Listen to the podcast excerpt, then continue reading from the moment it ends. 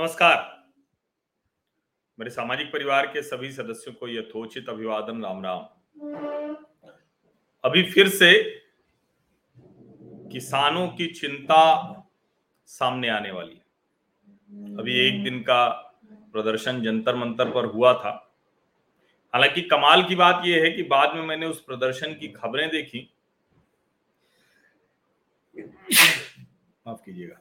तो वो प्रदर्शन जो है वो रोज़गार के मुद्दे पर था। बेरोजगारी ज़्यादा है, उसके मुद्दे पर था। और कमाल की बात यह है कि जो किसान किसी की नौकरी नहीं करता, खुद रोज़गार दे सकता है, उन किसानों को यह कहा गया कि आइए बेरोजगारी के मुद्दे पर हम धरना प्रदर्शन करेंगे। और इस बीच में यह भी खबर आई कि सरकार ने जो एमएसपी पर कमेटी बनाई है, उसकी मीटिंग भी अभी हुई। अब ये जो दोनों खबरें आई तो मुझे लगा कि ये जो लोग आंदोलन कर रहे हैं, उनका तो तय मकसद है। वो बहुत स्पष्ट हैं, झूठ भी नहीं बोलते। उनका काम है चुनाव को लेकर कुछ ऐसा हंगामा क्रिएट करना, कुछ ऐसी स्थितियाँ तैयार करना। जिससे कि उनको लाभ होता रहे, उनकी अपनी दुकान चलती रहे। लेकिन सरकार का समझ में नहीं आ रहा है। सरकार इस बात को लेकर आश्वस्त थी, बहुत ज़्यादा कहें कि लोगों से सलाह लेने के बाद, बातचीत के बाद, जो भी स्थितियाँ थी, उसमें सरकार को लगता था कि कृषि कानून आने चाहिए। लेकिन कृषि कानून उसको वापस लेना पड़ा, क्योंकि तो इतनी अराजकता हो गई लगा कि आंतरिक सुरक्षा के लिए खतरा हो जाएगा। और जो सबसे बड़ी बात जो बार बार टीवी की बहस में राकेश टिकैत जैसे, जो समझते तो सब हैं, लेकिन ना समझने का ड्रामा करते हुए कहते हैं कि एमएसपी सब पे क्यों नहीं लागू कर दे रहे? और किसान खुश हो जाता है। किसान कहता है, अरे वाह, ये हमारे नेता हैं, देखिए एमएसपी की बात कर रहे हैं, और किसानी करना जितना कठिन काम है ना, जितनी अनिश्चितता है, जितना जोखिम है और उसके बाद भी आपको आपकी उपज की कीमत मिलेगी, ये लगभग असंभव है। सही कीमत। लेकिन अब ऐसे ढेर सारे मंच हो गए हैं, ऐसी ढेर सारी खबरें हो गई हैं, जो बताती हैं कि अब किसान को अलग अलग ज़रिए से बेहतर कमाई का रास्ता भी तैयार हो रहा है। लेकिन वो बहुत कम लोग हैं अभी, जो एफपीओ बनाते हैं, जो एडवांस एग्रीकल्चरल प्रैक्टिसेज करते हैं, सीधे किसी कारोबारी से अपना सौदा कर लेते हैं। लेकिन सामान्य किसान क्या है? वो तो जस का तस है। अब ऐसे में सरकार एक बड़ी गड़बड़ कर रही है। और कम से कम नरेंद्र मोदी सरकार को एमएसपी पर ये एक ज़रूरी काम कर ही देना चाहिए। अब ये तो सब जानते हैं कि भारत में एमएसपी पर क्यों सरकार खरीद करती है। दरअसल एक समय में जब देश में अनाज नहीं होता था तो उस वक्त ये तय किया गया तत्कालीन प्रधानमंत्री लाल बहादुर शास्त्री जी ने देश में अनाज की कमी न हो इसके लिए एक योजना बनाई और वो योजना अच्छे से लागू की।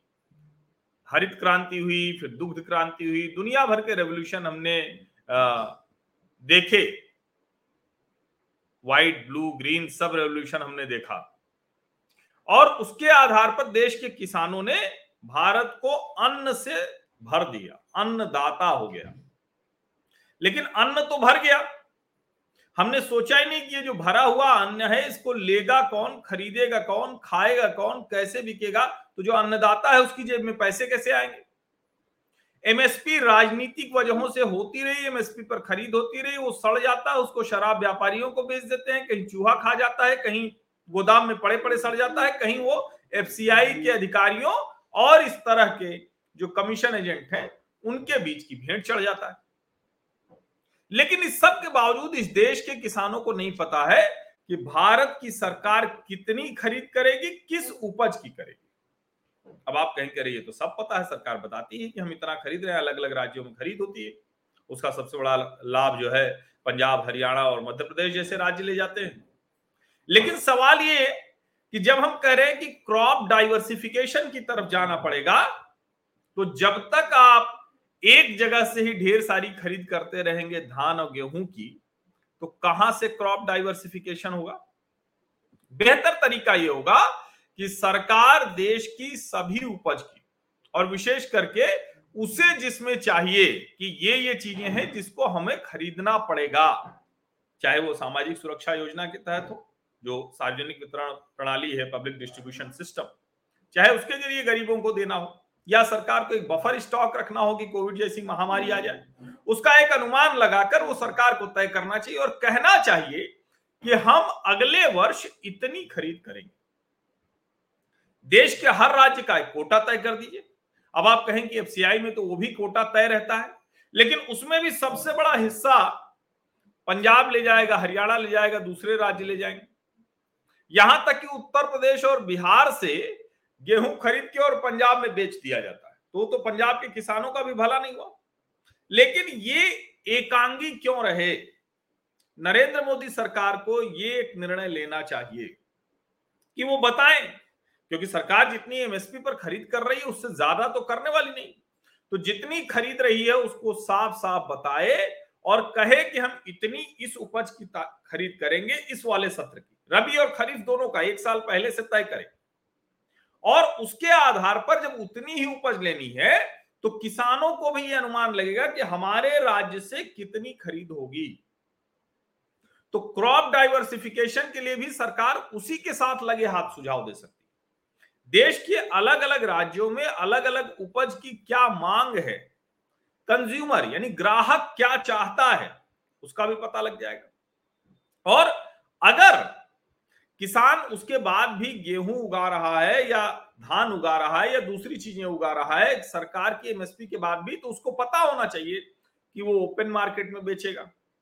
वो किसी जो फ्यूचर मार्केट या जो कम्युनिटी एक्सचेंजेज हैं, उस पर बेचेगा या वो एक्सपोर्ट करेगा। तो उसके लिहाज से वो अपने, उसकी गुणवत्ता भी वो पूरी तरह से तय कर पाएगा। उसकी गुणवत्ता तय कर पाएगा। और उसे पता होगा कि उसको सरकार के भरोसे नहीं, कहाँ के भरोसे ये उपज उगानी है और कहाँ के भरोसे ये बेचनी है। अब ये महत्वपूर्ण काम अगर सरकार करे तो आने वाले समय में जो मांग और आपूर्ति का असंतुलन है, जो किसान को एमएसपी एमएसपी कह के एमएसपी भी नहीं मिलता और एमएसपी अगर मिल भी गया तो उसके जीवन में कोई फ़र्क नहीं पड़ता। वो अपने बच्चों को पढ़ा नहीं सकता, क्योंकि उसको पता ही नहीं कि फ़ीस कितनी देंगे, कमाई कितनी होगी। तो जब उसको इस तरह की चीज़ें तय हो जाए कि उसके पास कितनी रकम आने वाली है, उसको पहले समय से पता चल जाए तो यकीन मानिए कि वो नौकरी पेशा लोगों की तरह, उद्योग धंधे, रोज़गार करने वाले लोगों की तरह अपने घर, परिवार के लिए बेहतर कुछ सोच सकेगा, योजना बना सकेगा। और सरकार के लिए बेहतर ये होगा कि बिना किसी राजनीति के वो सबको बता सकेगी कि देखिए, हमें इतने की ज़रूरत है। हमारे यहाँ इतने गरीब लोग हैं, इतने लोगों को सार्वजनिक वितरण प्रणाली में हमें ये ये देना है, फिर वो गेहूँ हो, चावल हो, चना हो, जो भी आपको देना है, दाल हो, और उसके अलावा बाहर भेजना है। अब ऐसे में एक और अच्छी चीज़ हो सकती है, जो सरकार अगर तय करे कि ये जो रेट बढ़ने पर तुरंत गेहूँ पर निर्यात पर रोक आटे पर रोक, ये सब जो शुरू हो जाता है इस सबको भी ठीक किया जा सकता है। देखिए, न्यूजीलैंड से हमारे साथी हैं, वो बता रहे हैं कि यहाँ today tomato price New Zealand 15 dollar not many growers business अच्छा वो मतलब वेजिटेबल्स की बात कर रहे हैं। अब ये ऐसी बहुत सी चीज़ें हैं, ये बहुत सी चीज़ें हैं, ये सारी चीज़ें हो सकती और एक बात मैं आपको बार बार कह दूँ कि ये जो लोग कहते हैं कि ये तो बड़े किसान कर सकते हैं। दरअसल ये बड़े किसानों के लिए है ही नहीं। बड़ा किसान तो एमएसपी में भी खुश हो जाता है।